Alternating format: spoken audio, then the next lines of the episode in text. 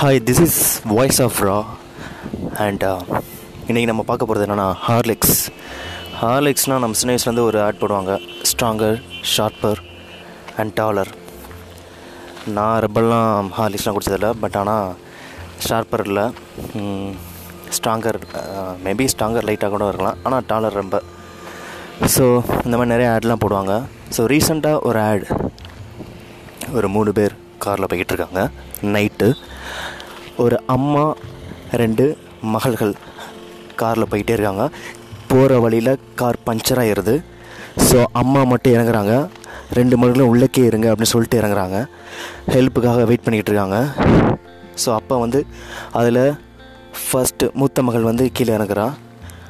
அவளே டிக்கி ஓப்பன் பண்ணுறா ஸ்டெப்னி எடுக்கிறா.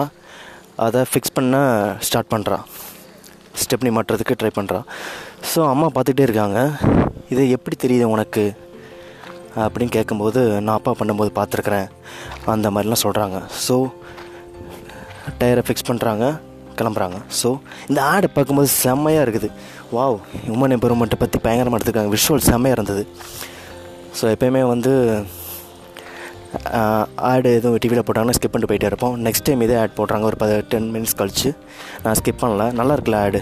ஸோ பார்க்குறோம் ஸோ நிறைய ஹாலிவுட் படம்லாம் பார்க்கும்போது திடீர்னு பார்த்தா நம்ம நம்மளே அறியாமல் பழக்க தோஷத்தில். விஷுவலில் கவனிக்காமல் சப்டைட்டில் கவனிப்போம். ஸோ இதுலேயே அந்த ஆடுக்கிலேயே ஒரு சப்டைட்டில் போடுறாங்க. என்ன போட்டாங்கன்னா இந்த சண்டை காட்சி. அது சண்டை காட்சி என்னமோ ஏதோ போட்டிருந்தாங்க.